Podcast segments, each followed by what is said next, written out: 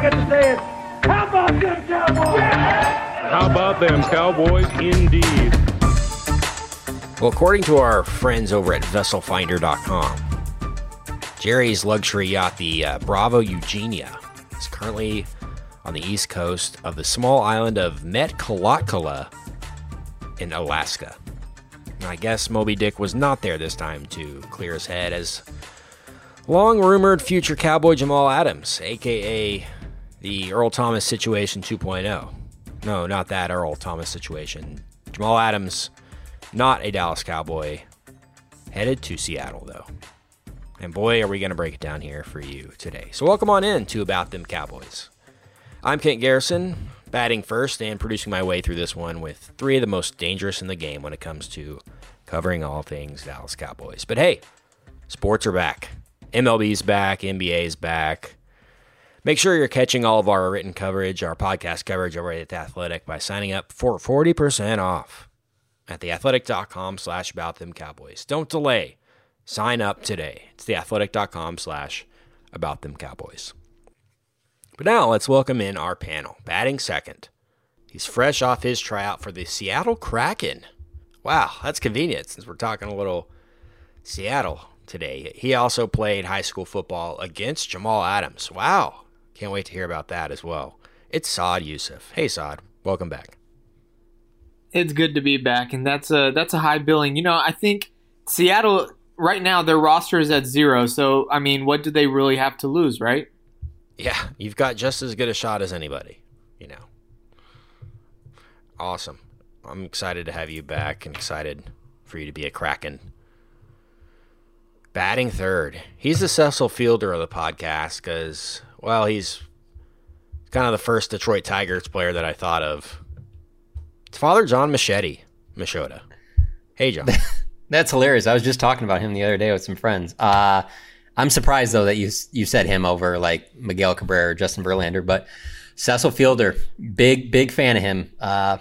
You know what Cecil Fielder was? He was a little bit like Barry Sanders when I was growing up. They weren't on very good teams, but if you went to one of their games, there was a good chance you're going to see at least one highlight run from Barry Sanders, and there was a good chance that Cecil might park one on the roof at Tiger Stadium. So yeah. I like that. Cecil Fielder, that's good. I wasn't expecting that from you. Big fan of his growing up. There were some glory days of baseball in the 90s, and I certainly collected numerous Cecil cards. Not as big a fan of Prince Fielder, though. You're not, or Cecil not. Wasn't. I'm not. Okay. I love Cecil Fielder. I was never really a Prince Fielder guy. But yeah, there was definitely some animosity there where I don't think Cecil was allowed to go to some of his games there for a while. Oh, really? I don't know their situation, but yeah, they didn't get along there for a while. A friend of mine played baseball with Prince in high school because obviously he was in Detroit, you know, when I was growing up. But they had a falling out. I think it was financially connected there. Oh, that makes sense. I don't know if they're even on great terms to this day. Interesting. Well, learn something new from you every day, Father John. Thank you so much. Well, batting cleanup, he's the Buster Olney of the podcast because he's from Olney, Texas. It's Kevin KT Turner. Hey, KT. Welcome in. Hey, thank you. And excited to hear what you guys have to say about all this stuff in Cowboys land. Thank you very much, Ken. I appreciate it. And thank you for the shout out to my hometown of like 3,000 people. Hope everyone's doing well back there. Let's start with the big news. I guess we can all stop Jamal Adams' watch. That's over. Jamal Adams traded to the Seahawks for, really, we'll just take the two first-round picks. There's, I believe, a third or a fourth-rounder going back to the Jets along with Bradley McDougall. So for two first-rounders, basically the cost of doing business, as we've kind of known all along, the Seahawks get their guy. The Seahawks, a team who finished 29th in the league and yards per play down the field. That's it should help the defense a little bit, although they will be losing Jadeveon Clowney. So an NFC team makes a big move. Does cost them their 2021 and 2022 first. John, let's start with your observations on the trade, and would you have done it for that price? Yeah, I got a lot of thoughts on this. No, I would not have done it for that price, and I don't think there's any way possible the Cowboys would have. They were never going to give 2 1s for him. And if they did, it would just be, it would have been one of the biggest stories, Cowboy stories in a while, because how do you go a decade where you value safety more than a decade, as little as they have, and then all of a sudden they're investing 2 first-round picks in it?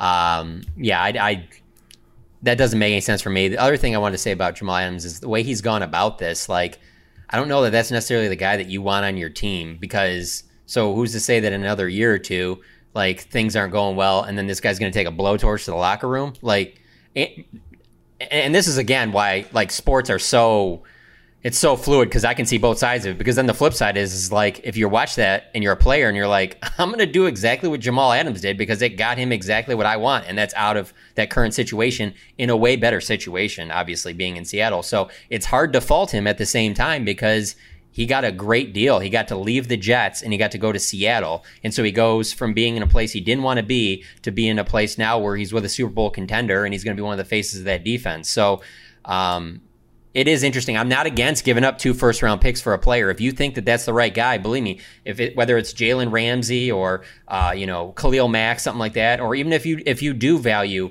Jamal Adams to that level, I have no problem giving up the 2 1s. I'm just saying there was no way the Cowboys were going to do that. So it almost in a way kind of makes this kind of an easy story when you cover the Cowboys, because you're just like, there's no looking back at it. Jamal Adams can have a, all pro year and be the best safety in the league. And there's still, you're not going to look back and be like, man, the Cowboys almost had him.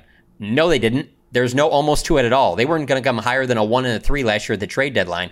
I don't see them coming any higher than that this time around, and certainly not 2 1s. Saad, your thoughts? Yeah, I mean, honestly, this is quarterback compensation for a safety. So, I like John said, I don't think there's any chance the Cowboys were going to do it. But also, they gave up 2 1s and a 3, and they also still have to make him the highest paid safety in NFL history. That's a part that, like, sometimes people forget. It's not just what they've given up, but it's also what they still have to give him. And, like John said, I'm not completely against it if you feel like this is your guy. Russell Wilson, by the time this season ends, by the time the regular season ends, Russell Wilson's going to be 32 years old. If you have a window and if you feel this is the guy that can put you over the top, you got to go do it. I mean, look, it wasn't, the compensation and stuff wasn't like this, but remember the Cowboys back in the day when they went and got Deion Sanders. If you feel like one player can put you over the top, you go make a move and go try to get him. So I'm not against the Seahawks going to get him. I just think it's to be determined if they're going to win in this whole transaction. But I think the Jets have already won in this trade because they certainly got a lot for him. Let me say, too, that it'll help this trade in the long run. I feel pretty strongly that it was the Jets because if it would have been 2 1s going to like somebody like the Patriots or another organization where you're like, oh, I can see them turning this into like 2 solid starters or maybe a Pro Bowl or something like that, like, the chances that the Jets turn this into something that the Seahawks are going to look back at and be like, wow, I'd rather have that than Jamal Adams. I don't think there's a good chance that that happened. I think the Seahawks are just fine with this deal. And the key to this really is Russell Wilson continues to play at the level he's played at and he stays healthy. Because if you have just an awful year, let's say Russell Wilson gets hurt, he's not able to play, you only win 3 or 4 games, something like that, and then you have this top 10 pick, then it looks kind of questionable, but I don't anticipate that happening. I think Seattle is one of the best organizations in the NFL. I don't think either of these first-round picks are going to be inside the top 20, so I like the deal for Seattle. Yeah, the Seahawks obviously think they're going to be good. That's a late first-round pick. They're planning on being good, and not every team can say that, Lord knows. So, like, if Seattle's like, we're going to be picking in the late 20s or mid-20s, or wherever, yeah, we can give up that pick. They usually trade out of that anyways and trade it to the second round. They do that a lot.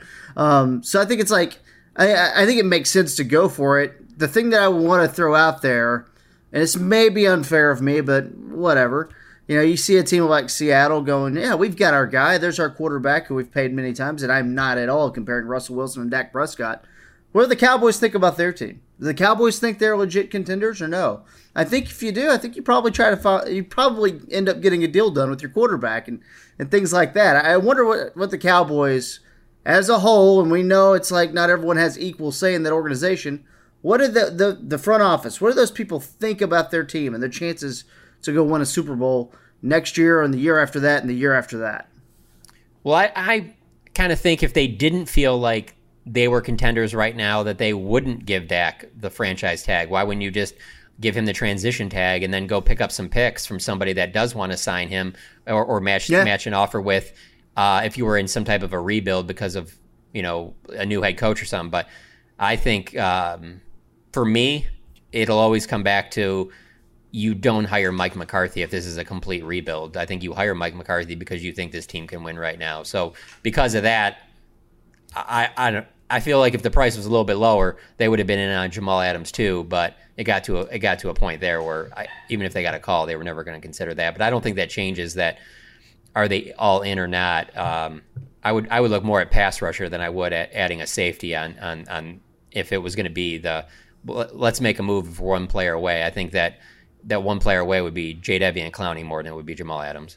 Yeah, and also I think another thing here is that, it's not so much that they don't feel like they're contenders immediately. It's more about how long the window is, because I think Dak in a couple of days here is about to turn 27 or 28. I think it's 27, and Russell Wilson's about to turn 32. That's a full 5 years. That's an entire length of your first round draft pick that you just gave up 2 first round picks for. That's an entire contract for 2 first round picks on cheap deals. So it's not so much that they don't believe they can win right now. I think the Cowboys just believe that, we'll see what happens with Dak as far as his long-term future in Dallas. But I think they just believe their window is much longer, extends further than the Seahawks window does. And can the Cowboys afford to be giving up first round picks if they don't know for sure what their future is with Dak Prescott? Because you might need those first round picks to package them together and move up in a first round to go get your next quarterback if you aren't able to sign him long term. I mean, they have to seriously, if they don't think that they're going to get this deal done and they're just going to go on another franchise tag next year too, well, you just can't all of a sudden be like, and then we just fall off the cliff after that and we just completely rebuild. You have to have in your mind that maybe we need to start finding his successor right now, and maybe next year's first round pick is spent on a quarterback. I don't anticipate it being top 10, but maybe it is a guy that's in the later part of the first round or something. So I don't think the Cowboys are a team that really can be parting with first round picks right now. Now, if they would have got a deal done with Dak, then I think it's a little bit different. And that's what helps with the Seattle with Russell Wilson, because they have their quarterback. But because they haven't, finalized and gotten a long-term deal signed with Dak Prescott, I don't think they're in a position to be trading first round picks right now. Yeah, I agree 100%. 100%. Also, in some news, just some quick around the league news and notes. According to my source, Saad Youssef, Jaylon Smith just checked in at number 88 in the NFL Network Top 100 list. Now, this is the list where the players get this form to fill out in the locker room, and they write down their top players in the league. And I don't know how much is weighed in on like coaches and things weighed in. No offense to Jaylon. Jaylon's probably not a top 100 player in the league last year. Maybe he was 2 years ago. You can make that argument, but not last year. I always think it's funny when people get worked up over the NFL top 100 list, though. It makes me wonder how many, because I've seen some of the guys filling these out in the Cowboys locker room, and it's not like, okay, nobody puts down 100 names. They put down their 10, 15. I've seen some guys put down maybe 20, 25. And so it could definitely come to a situation here where guys, name recognition helps a lot, and most guys in the league know who Jaylon Smith is, so that obviously helps his case. Tyron Smith's another one. He's always on these lists, and he's had some years where he wasn't as dominant as he was in other years, and so the name recognition helps on these things a lot, no question. But I've never seen a guy fill one of those out and put down 100 names. It's usually something that's done in between after the morning practice, and then they have somebody like passing those out and trying to get guys to fill them out in the locker room before they get something to eat and go to a meeting. So, 25 names tops on those lists the guys are putting down. And those top 25 names are generally guys that they went to college with, or, guys on their own team, and guys that have the really big-time name recognition. I mean, NFL players, how many of the other guys are they really watching that aren't in their division all the time? And they're all playing at the same time. Yeah. It's an interesting thing. I think the Cowboys would be very happy if this season Jaylon Smith plays like the 88th best player in the NFL. I think I think that defense will be doing just fine if that happens. Yeah, I was going to say that as well. They hope that he's the 88th best player, but I mean, going based off of you know, his, what he's coming off of, which is actually kind of funny because he is coming off of a quote-unquote Pro Bowl year. So, you know, I guess that checks out. But like John said, there's not a lot of – I start taking it I don't take it very seriously at all, but the top 10 I kind of do get a little bit more curious about that because that's where it starts getting a little more real. I certainly wouldn't act like I'm an expert on ranking the top 100 players in the NFL. I think I give you a good guesstimate or whatever, but I feel like I have a really good feel for the Cowboys and ranking which guys on their team should even be in that conversation. And I'll just put you this way. Hey, if Jaylon Smith's on the list, that's fine. Put him on the list.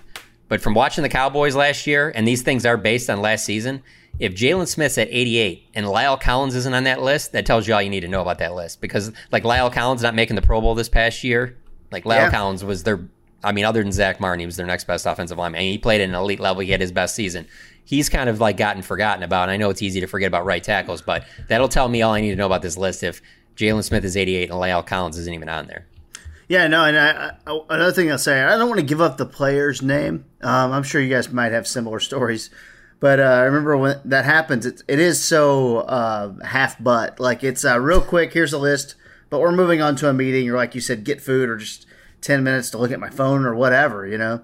But I remember in the locker room, a player was looking at it, and he had kind of gathered some media around, and he's talking, filling out the list, and he goes, and this is when Khalil Mack had already been traded to Chicago. And he goes, oh, Khalil Mack, yeah, number one, he's cold in Oakland. And I was like, well, he doesn't play for the Raiders anymore. Oh, yeah, he's always with the Bears now. I was like, these players, there's a lot going on. These players are thinking about a million things. Oh, and let me add this in there real quick, too. I know some people think that they're just handing these things to, like, backup players and stuff like that. I've definitely seen star players in the Cowboys filling these things out. So it's not like it's just backups and like, hey, LP was in the locker room today, or Chris Jones was here, or we talked to, you know, Joe Jackson or John Bad Johnson. Like, no, I've watched star players in that team fill it out. Again, not 100 names, but I've seen them put down 10, 15, 20 names. They usually put down about 10 to 20. Yeah, like you said. So there's that. I thought that was just fun thing. And obviously the world always gets worked up over those rankings. I'm like, hey, everyone, relax. Don't get worked up over that. Real quick, we're not going to spend a lot of time on COVID stuff. I know everyone's tired of it, but I think this is important. So we'll spend a couple minutes on this. Last week or over the week, the NFL and the owners and the NFLPA finally come to an agreement on at least testing protocols. In fact, the owners were unanimous, and the player reps were 29-3. So, for the most part, everyone all kind of going in the same path. And a couple of the things they're talking about is how camp will work. Obviously, camp, as weird as it sounds, technically would start on the 28th. That is Tuesday. So if you're listening to this on Monday, that is tomorrow. If you're listening to this on Tuesday, that's today. The day one protocol, they will take a COVID test and screening for the virus. Then they'll go home. Days 2 and 3, they'll have virtual meetings, and they're being encouraged to self-isolate at home. Day 4, they take a second COVID test and then go home.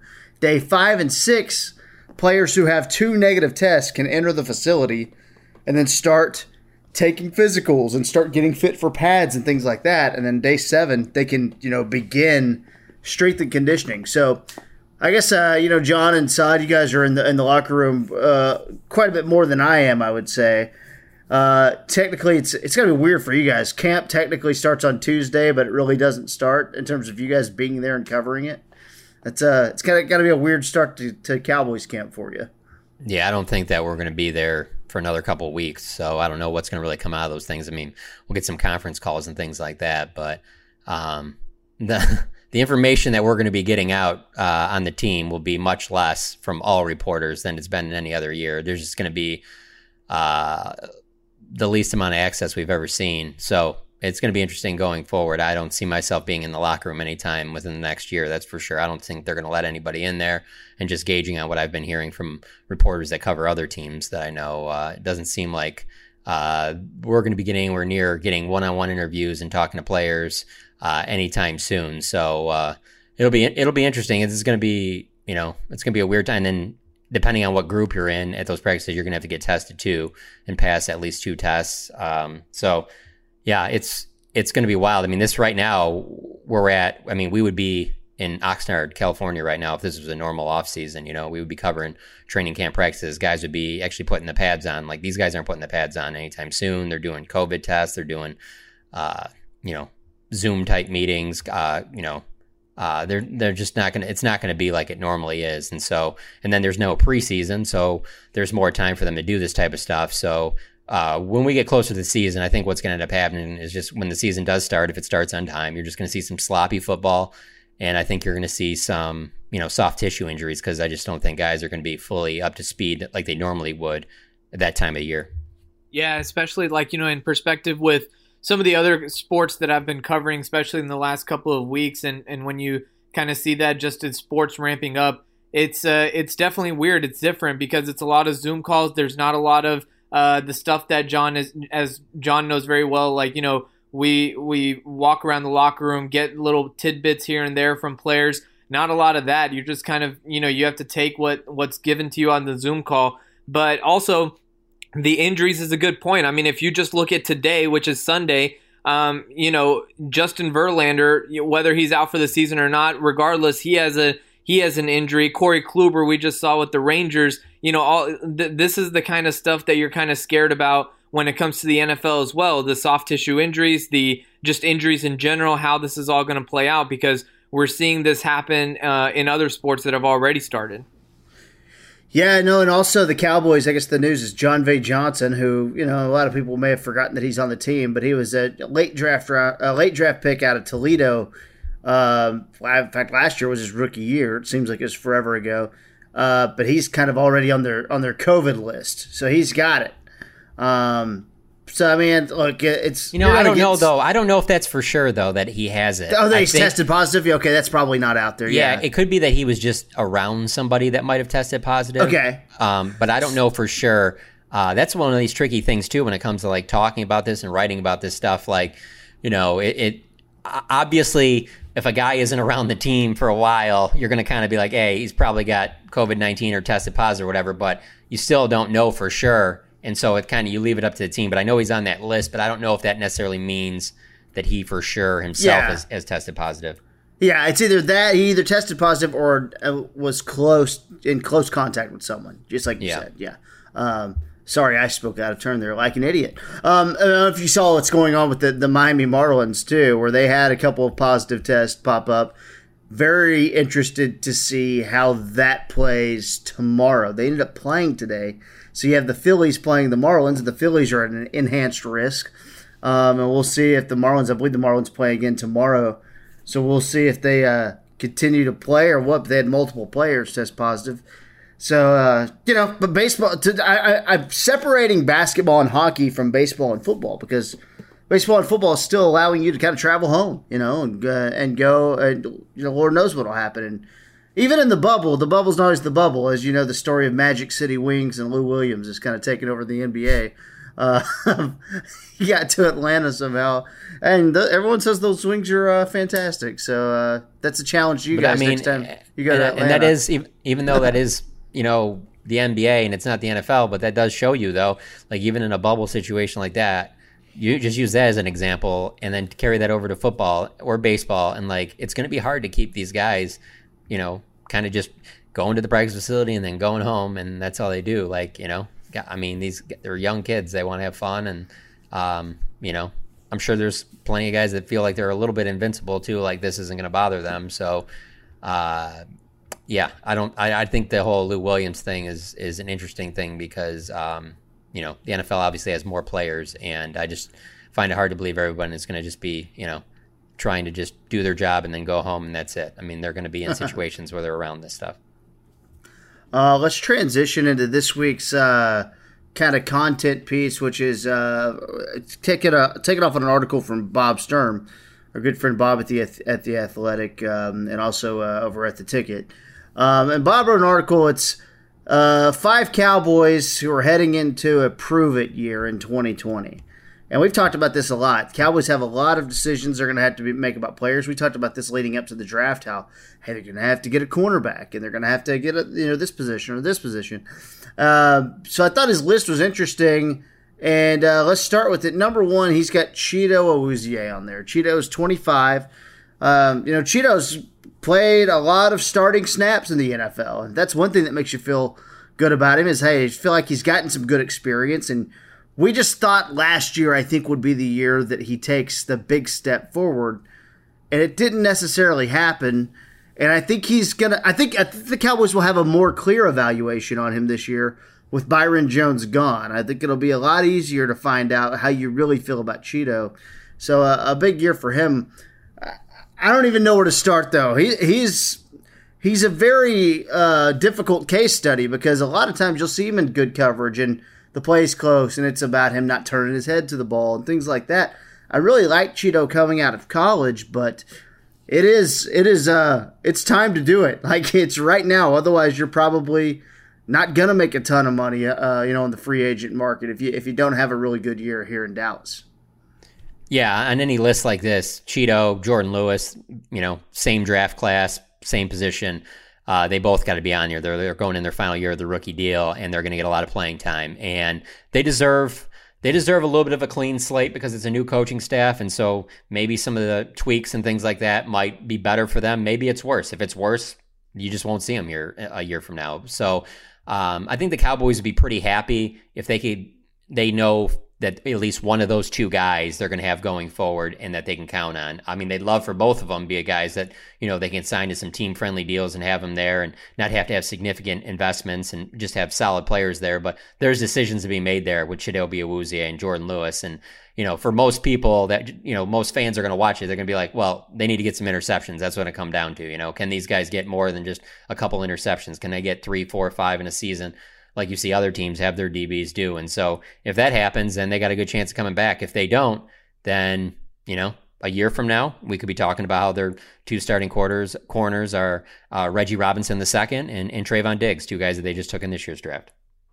Yeah, and I think the interesting thing is going to be what the leash is like. Not necessarily even how long or what, but the fact that you didn't have any summer workouts, any camp or anything. We heard a lot of chatter, especially around draft time, about how Chido might get switched over to safety and things like that. Well, he hasn't had a whole summer to learn any kind of new position. Does he just get thrown back onto corner? And what if corner doesn't work out? Does he have more of a leash to come back on a cheaper deal and try out to play safety if he doesn't get that opportunity this year? So I think the way that, this whole COVID thing has changed the dynamic of how long or what kind of leash these players are going to have. Jourdan Lewis, another guy, like, we've seen him make plays, but at the same time, the Cowboys did just sign their basically a depth slot corner in Anthony Brown back. So, and it's not just a one-year deal. So I think both of them are on the watch, but I think the circumstances will dictate a little bit differently about how things will go going forward.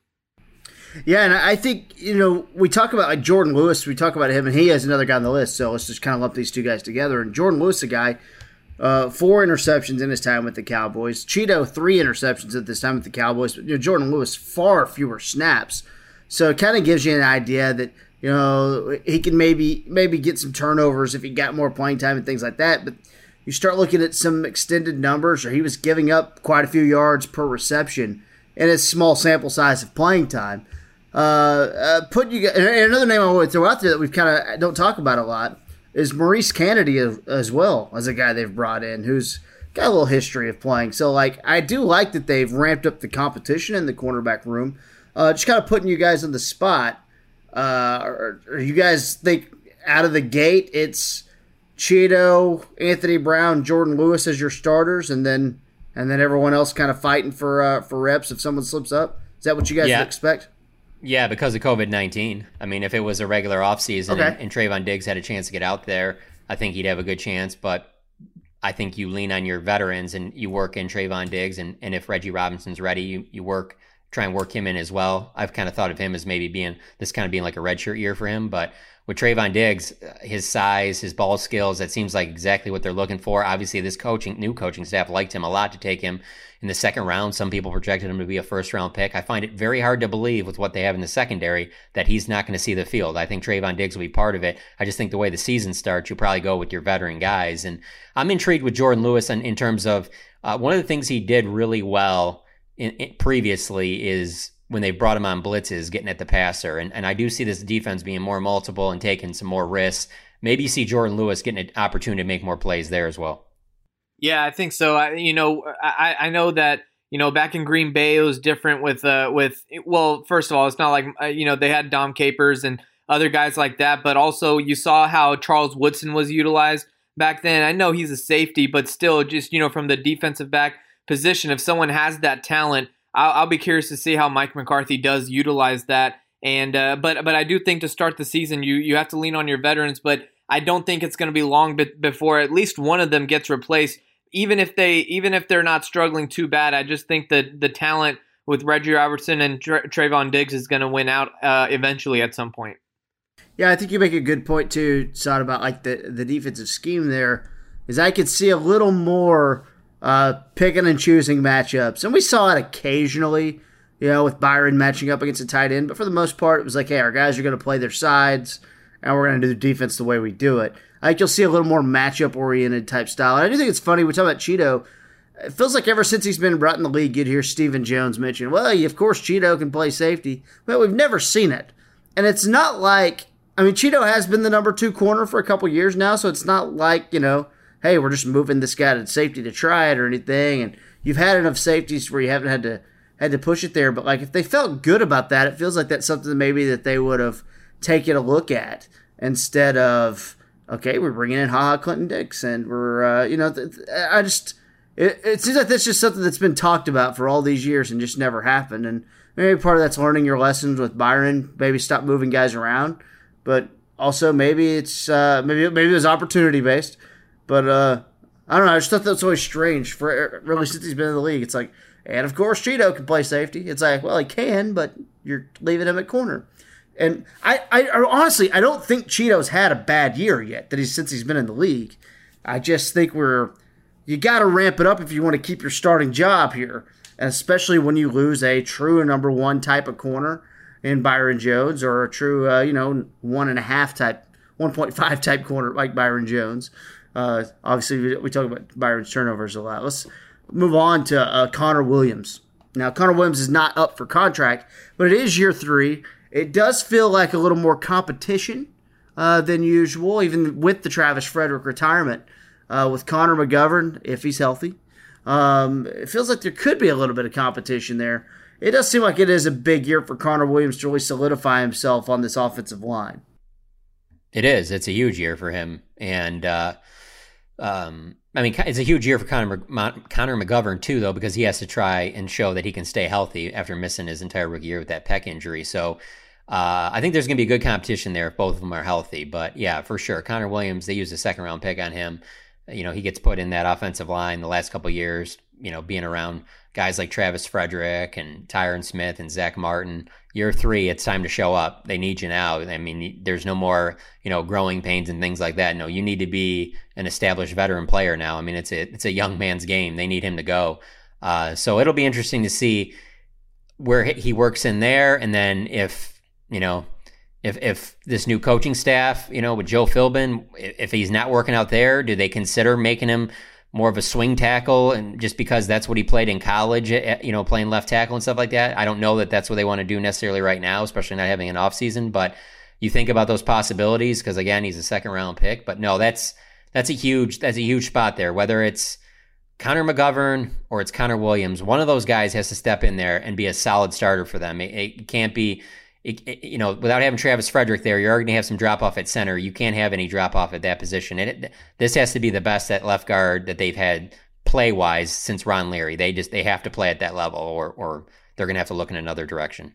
Yeah, and I think part of the pressure also just comes with the identity of this team. It's not like, you know, this team is built around the offensive line. And so if you don't have strong play there, then you're kind of losing your identity a little bit. So I think that has a little bit to do with it, but because – you know, the fact that Connor Williams is already in this position, which he absolutely is, says a lot because he's going into his third year, but he's only 23 years old. So this guy is really young. It's not like, you know, he hasn't panned out or he's a definite bust or anything like that, but he's young and he's still learning. And remember, he had to go through a lot of body changes as far as his muscle mass and things like that. So, still a lot of adjustments to be made, but There's also less flexibility now because La'el Collins, a lot of times we thought in the past that La'el Collins was going to be the guy that was automatically going to walk and walk in free agency. The fact that they locked him up and Zach Martin is locked up over there, and then Tyron Smith is on the other side. I mean, Connor Williams, you got to really pan out there. You can't switch back out to tackle because you're not replacing La'el Collins or Connor Williams or Tyron Smith. So you have to pan out where you are. So I think a lot of pressure is on him, and the fact that Connor McGovern was drafted as competition. You know, another name on Bob's list of the five players who must prove it in 2020 is Blake Jarwin. And I saw that and I was like, huh? Because Blake got a 4-year, $22 million contract. When you dive into the structure of his contract, though, aside from the signing bonus, it's really 2020. He's got 2.25 of guaranteed money. And after that, no guaranteed money moving forward. So there is a bit of a situation where Blake Jarwin does need to step up. You look at his numbers the last couple years. He had 31 catches last year, 27 catches the year before that. Obviously not getting a lot of snaps with Jason Witten being there. Now that Jason Witten's gone, I'm not sure with the addition of CeeDee Lamb that he does turn into the 60-catch guy that Witten had kind of become in his last 5 to 8 years or so. But I do feel like that's a pretty reasonable number to hope for. 45, 50, 55 catches. What do you guys expect out of Blake Jarwin? And you know, do you think you can hold on to the job, or is he going to be good enough a blocker to hold on to that job? Depending on the health of those key receivers, like you mentioned, CeeDee Lamb, and then Michael Gallup and Amari Cooper, and then obviously they are going to try and get Tony Pollard involved and Zeke in the passing game as well. If all those guys are healthy all season, obviously a good problem to have.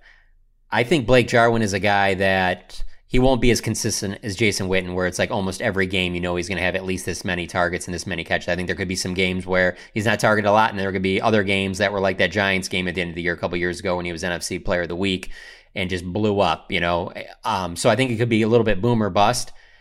That's if everyone's healthy. If they start losing some guys, some injuries and things like that, then I think he has to become a bigger part of the offense. The blocking is obviously his weakness, but I don't think that they not only give him a new contract, and I know it's not huge money, but I don't think they do that. And then I don't think that they didn't address the tight end position outside of him. So, they bring in Blake Bell. Like, there was no significant upgrade there. If they didn't think he could handle the job, I think they'd make a little bit more of a significant investment there. And obviously he has, the familiarity, working with Doug Nussmeier for a year, Kellen Moore and things like that. So they must have seen enough that they thought he could handle this. And so if he can't, though, then that becomes a big position of need going into the offseason. But I think he's going to be fine. I just think that don't expect the exact same type of production we saw from Jason Witten during the previous 3 years that he was with the team, because I just think there's going to be some games where he just doesn't have a major impact, maybe only gets targeted once or twice.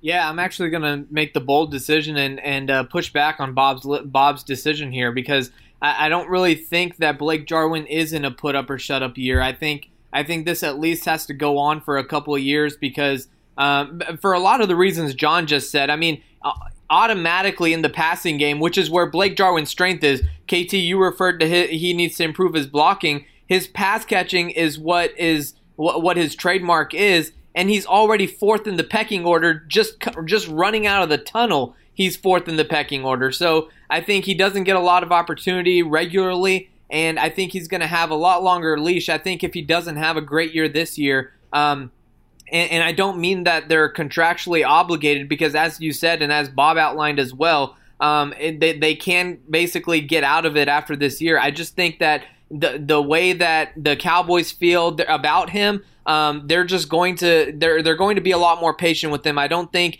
if he has a bad 2020, they'll go out looking for a tight end, because also, if he doesn't have a great 2020, and tight end, where will tight end fall on the list of priorities next offseason anyways? You still have barely addressed anything on defense. You have a lot of work to do there. Dak is once again going to be a top priority next offseason. So I think there's just a lot of other things, and if you factor in a lot of the guys that the other guy that we talked about just now, Connor Williams, and depending on how Connor McGovern pans out, I just think there's going to be a lot of other decisions that need to be made. I don't think this is going to be a year that if Blake Jarwin doesn't put up or shut up, he's on the clock. I just think that he has a couple of years to prove himself. somebody I wanted to add on the list, I know he doesn't have my, the guy I would have had over Blake Jarwin, and again, not a guy going in the final year of his contract, he's got 2 years left, but for me, it's Dorrance Armstrong. And the reason I say this is because there has not been very much draft-wise invested in pass rusher on this team. That, I mean, you look back on these previous drafts and you go, okay, so last year, I mean, this past draft, Bradley and I, that's their biggest pass rush draft. I mean, that's not anything that's going to keep you from drafting a pass rusher. The year before that, Joe Jackson in the 5th round, and then the year before that, it's Dorrance Armstrong in the 4th, because when you go before that, then it's Taco Charlton, who's clearly not on the team anymore. The year before that, Charles Tapper was the highest pass rusher drafted in the 4th round. The year before that, Randy Gregory in the 2nd round. You don't know if you're going to get anything from there either. So basically, you're going all the way back to 2014 to Demarcus Lawrence in the 2nd round as the last time that you've, you know, got a significant investment from a pass rusher. If I'm predicting right now what they spend their 1st round pick on next year, it's a pass rusher, because they haven't done anything really to fill that other spot opposite of Demarcus Lawrence. So because of that, you can even throw in Tyrone Crawford, because he's going in the final year of his deal too. Not that I think that he would stop them from drafting somebody, but pass rusher is somewhere I'm really looking at, where there's got to be somebody, whether it's Dorrance, whether it's Joe Jackson. If one of these guys doesn't step up, I don't know where they're going to get more snaps going forward, because I think they address that position pretty high in next year's draft. No, I'm glad you brought that up, because to me, and who knows what the interest level is, I would love to, and who knows what kind of shape they're in as well. I would just love to see this team get real serious about bringing in Clowney or Everson Griffin, and at least trying to take a physical, or at least trying to see if we could negotiate something on a short. It could be a short-term thing, but I would love to see that, because I think your whole outlook of the defensive line goes from, oh, we're going to have a rotational piece on the other side of Demarcus Lawrence, to we have legitimate Pro Bowl caliber players to line up on the outside with Poe, with Gerald McCoy on the inside. Like, I just think it changes the whole dynamic of your defensive line. I mean, we talked about Robert Quinn last year, and Robert Quinn, Lord knows he went and earned a big contract in Chicago. Where are the Cowboys last year without him? I mean, he made so many game-changing plays that, quite frankly, they're probably not a 500 team without him last year. So I would love for them to get serious about Clowney or Griffin. It's just, you know, I get it. It's late July right now. It's hard to know how serious they've been in discussions with those players. But if there's anyone, to not even hear anything from any team about Jadeveon Clowney makes me think he's still asking for the moon. And that might be a good play on his part, because it could be one of those things where he's like, I'm a veteran. I know what I need to do. I'm still a freak. I'm not getting hurt in some training camp. Let these guys go through this training camp thing. I'm going to stay safe, sitting at home. And then when a team needs a pass rusher, like, because obviously, as you saw with this Jamal Adams deal, there are teams out there that think they're one play away. It's not like there's not going to be a team that's not going to be like, all right, come play for us. We'll give you this, even if it is just for 1 year. Like, I think he's still got a lot of cards to play on his side, but it is interesting to me that we haven't heard anything about him really with any team, when every team wants pass rush. You know, his injury was such a weird, injury, a core injury, and I just remember him just toughing through a hernia injury throughout the end of last season and into the playoffs, just kind of fighting through it. So I'm a big Clowney fan. I'm a fan of the what he can do to your defensive line. But you can kind of put him inside if you need to. You can play him outside. You can do a lot of things with him. Everson Griffin obviously would fit well as a right defensive end. I think he would be a lot of fun, but. I think you do mention Tyrone Crawford, who kind of is the forgotten name. So he'll be in the mix as well. So, but I'm glad you brought that up. I'm going to hit the last guy on Bob's list. I'm going to throw one more name at you guys. Xavier Woods is the last guy on Bob's list. For Xavier Woods, I don't think he's had a bad year. I'm not sure what the expectations are. You know, when you dangle Earl Thomas's name out there like a carrot, and now Jamal Adams' name out there like a carrot for all these years, it's going to make people, I guess, expect more from your bottom line. And I don't know if I'm necessarily expecting that out of Xavier Woods. I mean, he was taken in the 6th round. Now, I had a 3rd round grade on him at the time, but he was taken in the 6th round. You're not paying him anything. To me, Xavier Woods has been fine. Is he a game changer? Absolutely not. And if that's what it's going to take to be a prove-it deal and get a big contract, then this is the year to do it. But, yeah, I don't think anyone can be unhappy about what they've invested into Xavier Woods and what he's given the team, right? I think he'd be number one on my list if I was doing this same top five. And the reason I say that is just because, yeah, he wasn't a significant investment, but they've made no other significant investments to take his job away from him either. So he's had so many opportunities, and this will be another huge opportunity. They didn't draft anybody. Like when you talk about Chido and you talk about Jourdan Lewis, you know, they literally just got done drafting Trayvon Diggs. They just got done drafting Reggie Robinson. They didn't draft any other safeties. They signed Clinton Dix to a very cheap one-year deal. Like, they didn't really bring in anybody as your competition, you know. So Xavier Woods, it's like they're looking at him like, hey, I mean, and if you're Xavier Woods, you should be looking at it as like, this is just such a great opportunity. Like, this is it for me. Like, if I don't put up here in this role, like, I don't know what I might end up being just like a kind of a number two guy, more of a special teams guy in my future in the NFL. And it probably isn't with the Dallas Cowboys. So this is such a huge year for Xavier Woods because he could make himself a lot of money and he could solidify a spot in a secondary that just hasn't been very strong for a long time.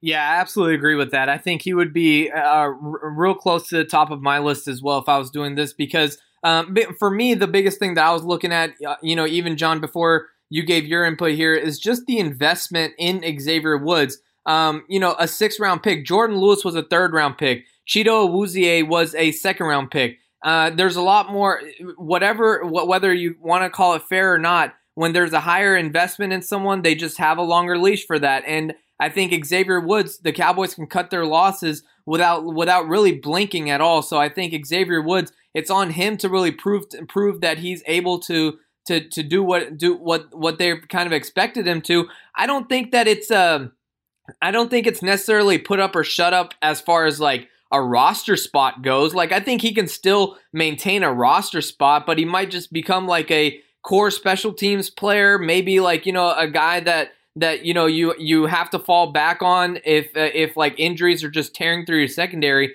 But right now he has the opportunity to be a starter, to be a good piece in that secondary, and I really think this is the last year that he's going to have this chance.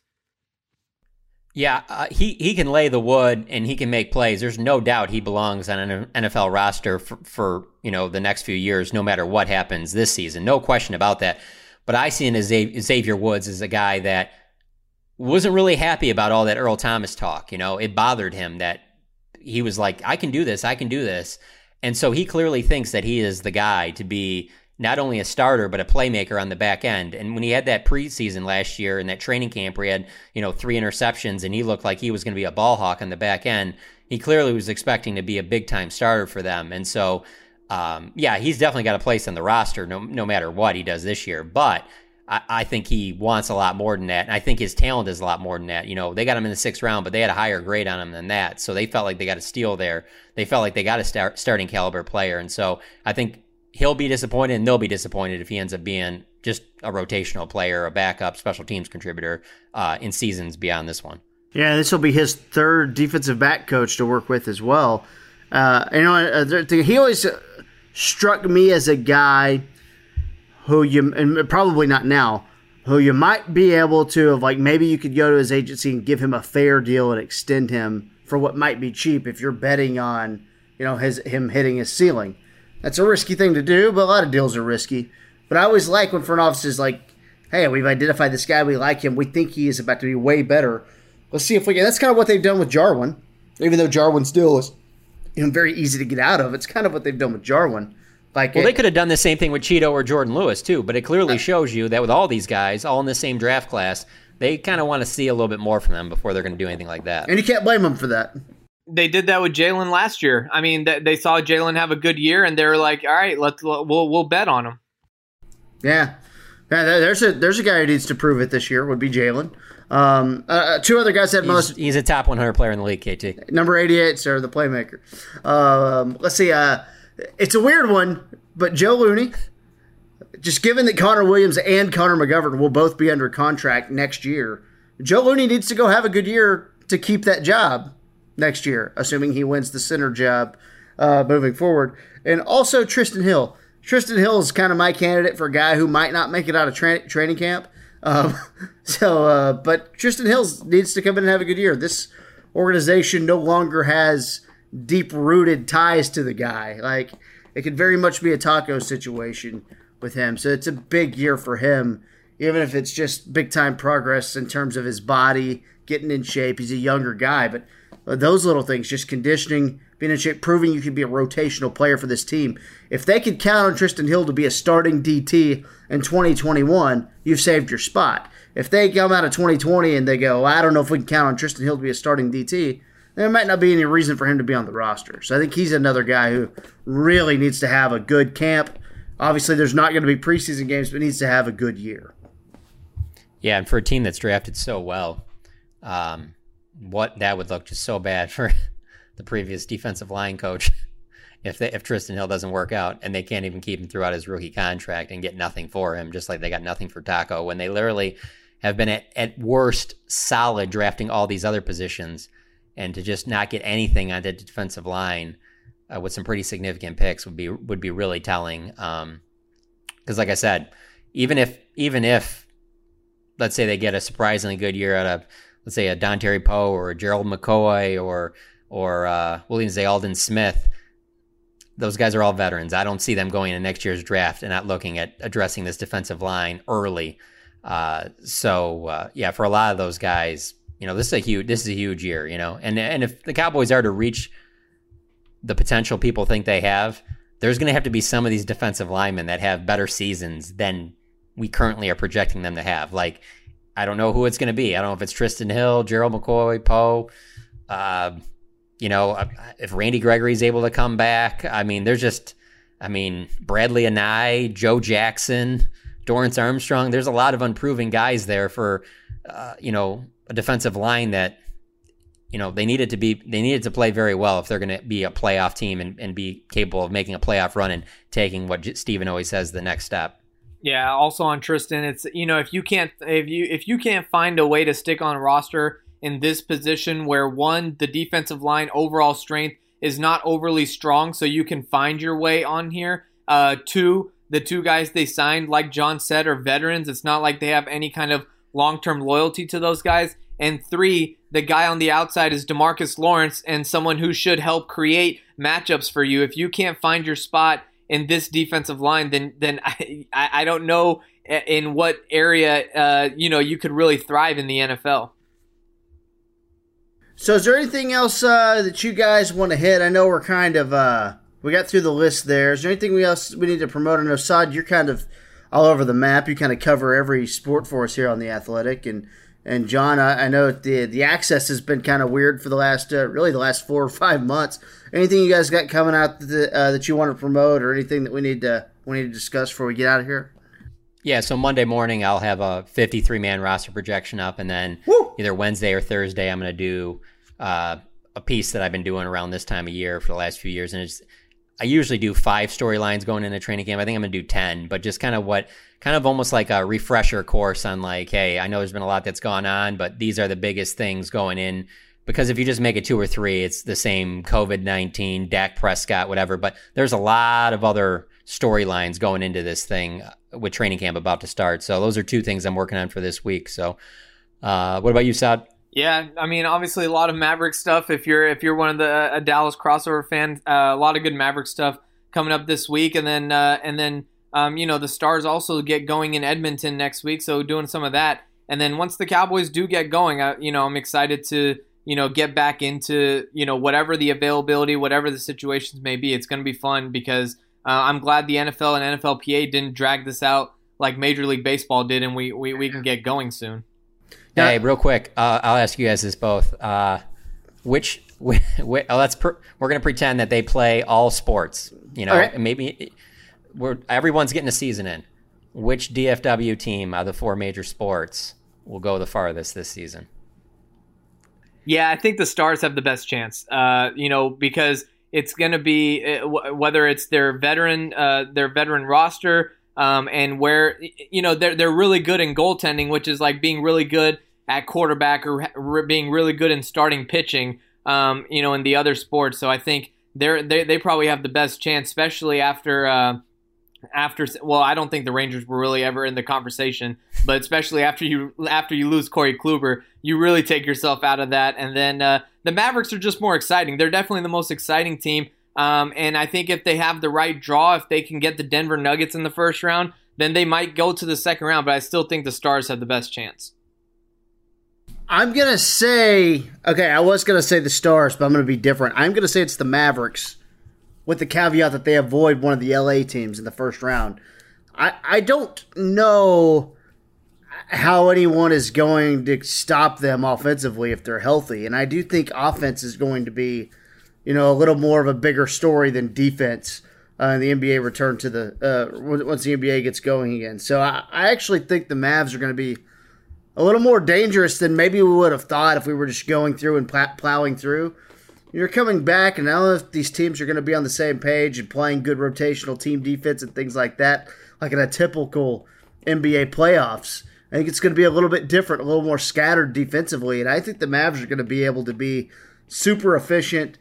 And I just don't know. I think they're going to be really, really tough if they can avoid the Clippers and the Lakers as long as possible and stay healthy. I mean, you're seeing what's happening right now with Lou Williams out for the Clippers. That is huge for them. He is a huge part of that team, and they can still go win. They've got enough pieces, but because he had to go get some Magic City wings in Atlanta, you know, he's going to be quarantined for 10 days. He's going to miss a couple regular season games. So if the Mavericks can stay disciplined and stay inside the bubble, I did see today that Porzingis forgot to go get tested. Quote, forgot. I'm giving the Mavs the edge over the Stars. I do have some questions about, you know, coaching with the Stars. Like, I know Bonus has been around forever, but it feels like that could be a bit of a disadvantage moving forward. So I'm going to say Mavs. Yeah, I think for me it's probably Stars, then Cowboys, then Mavericks, and the Rangers are a distant fourth. So I think the Cowboys still, like, you know, when you talk about it, there's no reason why. I mean, the expectation is at minimum an NFC title game, right? I mean, it has to be. That has to be the minimum when you bring in a coach like Mike McCarthy and you have a largely returning veteran roster as far as Amari Cooper, Dak Prescott, those kind of guys. I still think the Cowboys check in at second, and you know, the expectation, I would say, is greatest for the Cowboys, but I still think the Stars have the best chance. If the Mavericks were in the East, I would say the Mavericks for sure. Or if Kawhi had stayed in Toronto, then I would have said the Mavericks, because then your only real, you know, Goliath is the Lakers. And if you avoid them in the first round, then maybe you get hot and then you don't have to play them until, you know, the second or third round. But because that's not the case, I just can't put the Mavericks in there. I just think that it is, if you run into one of those LA teams, it's over. So I probably would go Stars 2. Stars number 1, and I think I would go Cowboys 2, Mavericks 3, Rangers 4. Saad, what was it like playing against Jamal Adams? Man, it was the second time in my life where my eyes probably were just wide open. The first time was actually Jamal was the first time. The second time was when I got sacked by Malik Jefferson in an actual 11-on-11 football game during the regular season. But with Jamal, we used to play against Jamal every week in 7-on-7, and everything that I played quarterback, so everything they ever taught you as a quarterback goes out the window. I did all the stuff, staring off the safety, look the other way, bring it back the other side, and nothing really mattered. Jamal was, he trash talked a lot. To this day, he doesn't. I don't know if he knows my full name, but he's always called me Ginobili for whatever reason. And so you know that it was really crazy to play against him. But he was one of those players where at the time you just knew that this guy is going to be in the league soon. That's amazing. Yeah, you got way better hair than Ginobili.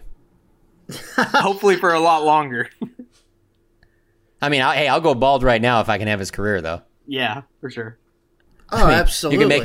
You can make me look like Alex Caruso tomorrow with hair-wise if you can give me his hops. Okay, but it wouldn't even matter for you because you always wear a hat anyways. Like, would anyone even be able to tell? Well, if I was I don't wear it at games, but if I was playing, then I wouldn't be able to wear a hat, and I'd have to be embarrassed, like Ginobili probably was at the end of his career. Early in his career, he was fine, but like that Caruso is just like that's my worst nightmare is having that situation happen. Pretty amazing. The Caruso hair, you know, you can't leave that go. You just have to shave that off. Like there's just no hanging on to that. Sorry. It was pretty wild watching in the bubble. I was watching the Mavs Lakers scrimmage the other day, and like LeBron's beard's getting real wild. and like you see the gray coming in on his beard, and you're like, oh God, I remember when he was in high school. What is happening? Why is this happening so fast? Why is life going by so fast? But the days are going by so slow now. What's happening in the world? I don't know. Good opportunity to promote our Mavs podcast here on The Athletic. 77 Minutes in Heaven with Tim Cato, Brian Damaris, voice of the Mavs, Mark Folliwell, Dave DeFore.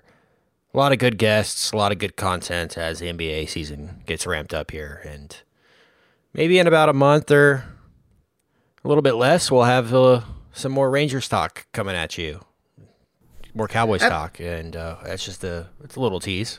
But yeah, absolutely, man. And you guys know I love Levi Weaver. Check out what he's doing with the Rangers. Oh, yeah. He's got pumping out the articles, obviously, as the Rangers have gotten going. First weekend at Globe Life Field. Sean Shapiro, obviously, he gets help from Saad Youssef as well on the Stars. Tim Cato with the Mavs. Jon Machota, Bob Sturm with the Cowboys. We got it all for you at The Athletic. Please subscribe and leave a review on Apple if you would, and just be nice. You know, just be kind in what you say about us. I mean, that'd be great. You know, it would help us. I think people, we like to say, take those reviews and like be able to forward them up the corporate ladder and say, look, people like what they're doing. That would be great. Yeah, we'd appreciate that. But be honest, but also be nice. Also, obviously, theathletic.com /aboutthem Cowboys. 40% off if you're a first-time subscriber. So do that as well. Take advantage of that. And please follow us on Twitter. Everyone, shout out your Twitter handle. We'll start with you, John. Oh, it's Jon Machota. Real detailed. I really mixed it up there. Just JonMachota. Saad?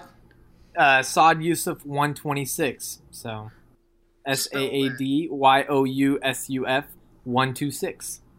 All right. And Kent? It's Kent Garrison. I see you over there. Spell that. It's Kent, K-E-N-T, Garrison, G-A-R-R, 2 R's, I-S-O-N. Thanks. Isn't that the same as Walt Garrison? It is. Uncle Walt. I knew it. That's your uncle? No. I wish. Oh. No. I always acted like he was. That's a good bit. He probably should be related to me in some way, but... I would just go with it. Yeah. There's a lot of articles out about – this is a little dark, but I'm at KT Fun Tweets. But there's a lot of articles out about the former Eagles and Patriots running back Kevin Turner, fullback. And he died of – I believe he either had ALS – I think he had ALS. But he died a few years back. And he had a big, long battle. He might have had some CTE as well. It was a bad deal.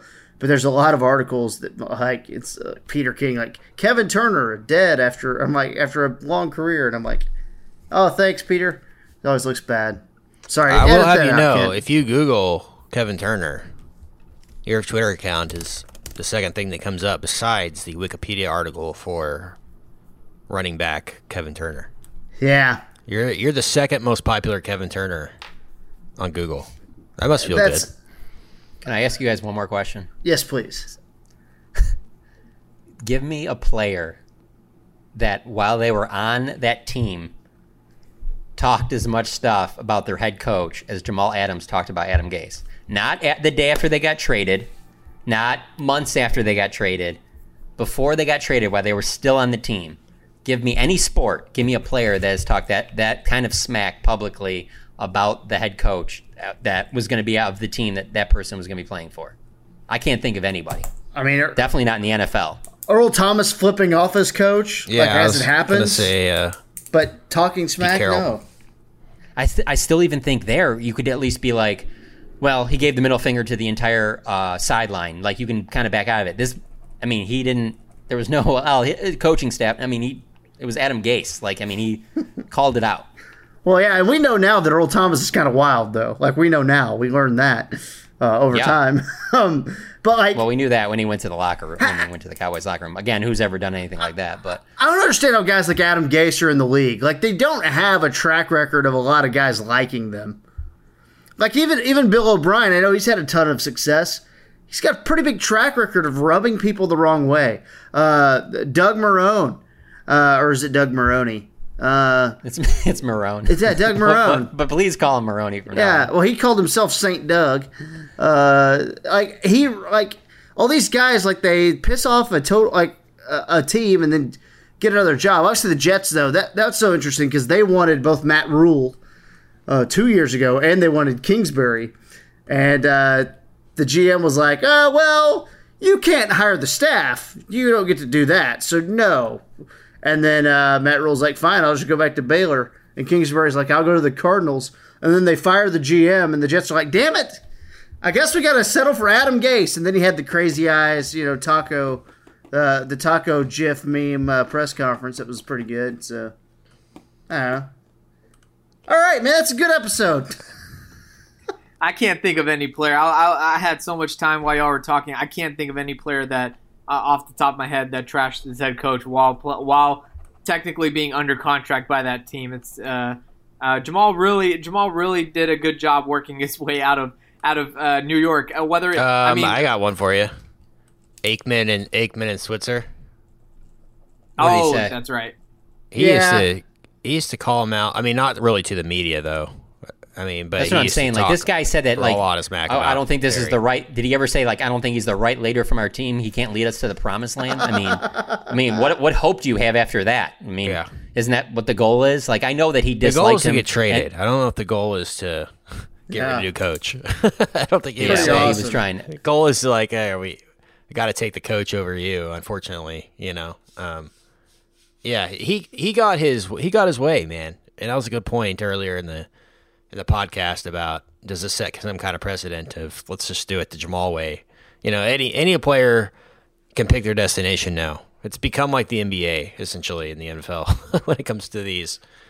Well, I mean, in a way, Antonio Brown kind of forced his way wherever he's wanted to go to, and it's worked out for him. So, I mean, It's not the first time. It's interesting to see how that, like, something like that works out like that. But if you have a player who you know doesn't want to be there, you should get as much as you can, because the uglier it gets, you usually...